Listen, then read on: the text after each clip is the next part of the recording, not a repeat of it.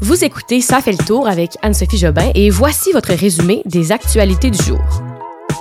Une tuerie au Texas qui ternit l'image des États-Unis. Plusieurs Québécois toujours sans électricité et encore des actes de violence à Montréal.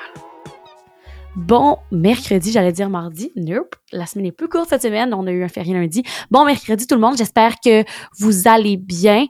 Euh, pas de mots spécial aujourd'hui à part j'espère que vous passez une belle journée. Et on y va sans plus tarder avec les nouvelles d'aujourd'hui. On est le mercredi 25 mai 2022 tuerie horrible hier aux États-Unis, au Texas, dans une école primaire d'Uvalde. Euh, C'était la, la dernière semaine de cours avant les vacances pour les élèves de cette école-là. Et cette journée est vraiment tournée au cauchemar.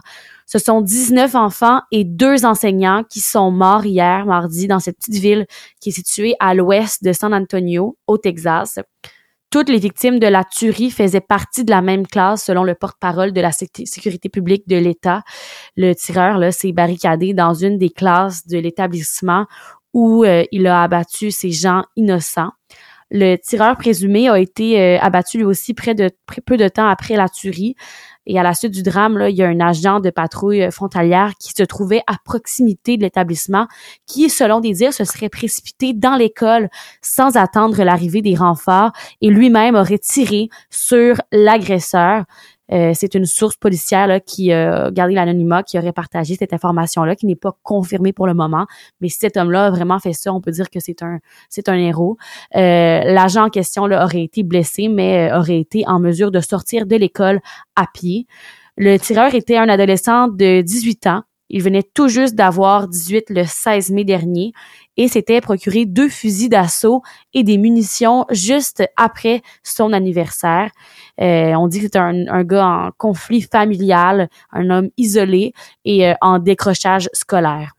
Selon le sergent Eric Estrada du département de la sécurité du Texas, là, avant de perpétrer cette tuerie-là, l'homme aurait tué tout d'abord sur sa grand-mère. Ensuite, il se serait équipé d'un gilet pare-balles et d'un fusil se serait enfui de chez sa grand-mère en voiture où il aurait euh, fait un accident de voiture. Il aurait donc abandonné sa voiture près de l'école primaire et euh, ensuite, ben, il se serait rendu donc à l'école pour ouvrir le feu dans plusieurs classes.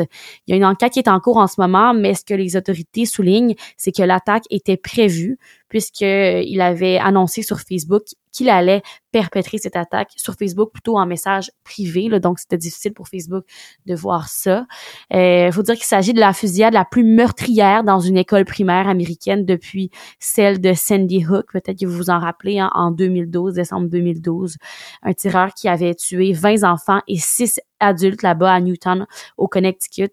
Euh, ça fait donc 10 ans. Vous comprendrez donc que le problème de l'accès aux armes à feu est de nouveau débattu aux États-Unis aujourd'hui parce que euh, mais depuis la tuerie, on réalise plusieurs choses encore une fois. Il faut dire euh, un des problèmes que plusieurs experts, plusieurs personnes tout simplement soulignent, c'est que l'État du Texas autorise l'achat de n'importe quelle arme à feu des 18 ans. Et ça, ben, pour plusieurs, c'est un problème.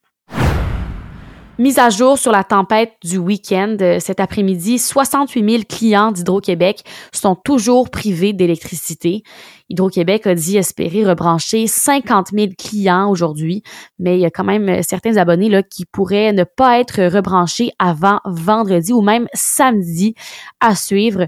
La région la plus touchée, ça reste les Laurentides, là, où euh, plus de 42 000 abonnés sont toujours sans électricité là-bas.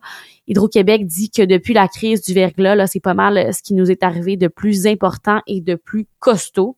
La raison pour laquelle c'est aussi long pour certains clients, c'est que les équipes disent euh, suivre un processus de sécurité là, pour opérer sur le terrain, pour euh, rester sécuritaire. Mais il faut aussi rappeler que les orages ont été très violents, très intenses. Euh, il y a plusieurs arbres qui sont tombés, des gros arbres parfois gigantesques, qui se sont abattus donc sur des fils électriques. Par exemple, dans la euh, municipalité de Val-David, il y a une cinquantaine de gros arbres qui sont tombés sur un bout de rue. Fait que ça, c'est sûr que ça a des impacts, puis c'est long à réparer. Euh, mais depuis samedi, quand même, il faut le dire, Hydro-Québec a rétabli le service de, près de 480 000 clients. Mais juste un petit rappel amical, là, si vous êtes concerné par cette situation où vous vivez, ne vous approchez pas des fils électriques qui sont tombés au sol. Il faut appeler le 911 là, parce qu'il faut faire sécuriser les lieux. Ça peut vraiment être dangereux. Six ans après leur divorce, Johnny Depp et Amber Heard continuent de s'accuser l'un et l'autre de violence conjugale. Le procès en diffamation qui dure depuis un mois a pris une tournure, une nouvelle tournure aujourd'hui avec le témoignage de Kate Moss, l'ex-copine de Johnny Depp. Elle a été appelée à témoigner au tribunal de Fairfax en Virginie. Elle était là par visioconférence et euh, lors de son témoignage, elle a démenti une rumeur qui est évoquée là, par Amber Heard, une rumeur selon laquelle euh, Kate Moss aurait été poussée dans les escaliers par Johnny Depp au cours de leur relation qui était de 1994 euh, à 1997. Donc, elle dit que c'est faux. Elle ne s'est jamais fait pousser par Johnny Depp. Euh, je vous rappelle l'histoire un peu de ce procès-là. Johnny Depp assure que son ex-femme, Amber Heard, a ruiné sa réputation en affirmant dans une tribune publiée sur les réseaux sociaux en 2018 avoir été victime de violences conjugales deux ans avant. Il rejette donc ces allégations-là et demande 50 millions de dommages en intérêt.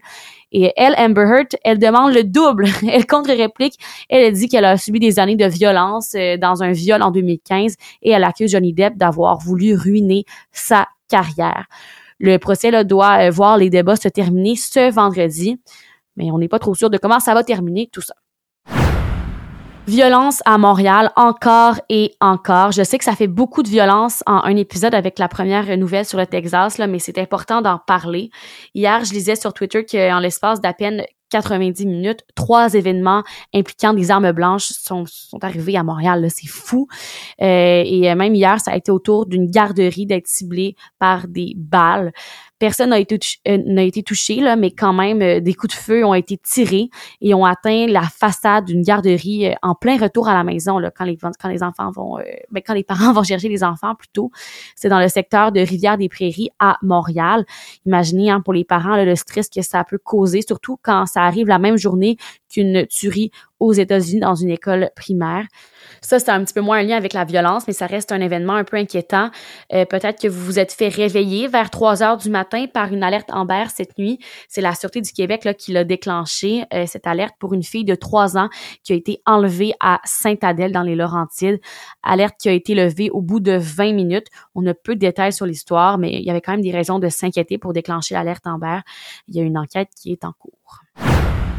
Québec a annoncé mercredi avoir facilité l'accès à l'hormonothérapie dans le régime général d'assurance médicaments pour traiter les symptômes de la ménopause. Hein. On en avait déjà parlé ici au podcast.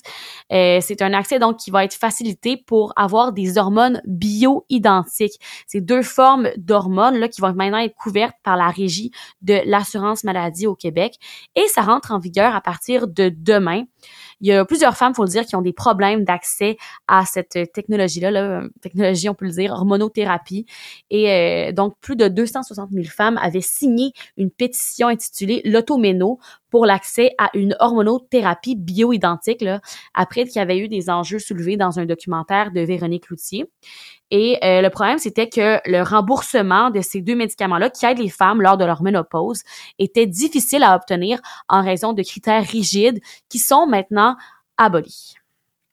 Et voilà, c'est tout pour aujourd'hui. Ce qu'on a à suivre ce soir, c'est le débat des conservateurs hein, pour avoir un nouveau chef à la tête du parti. Ce soir, les attentes vont quand même être élevées pour l'ancien premier ministre du Québec, Jean Charest.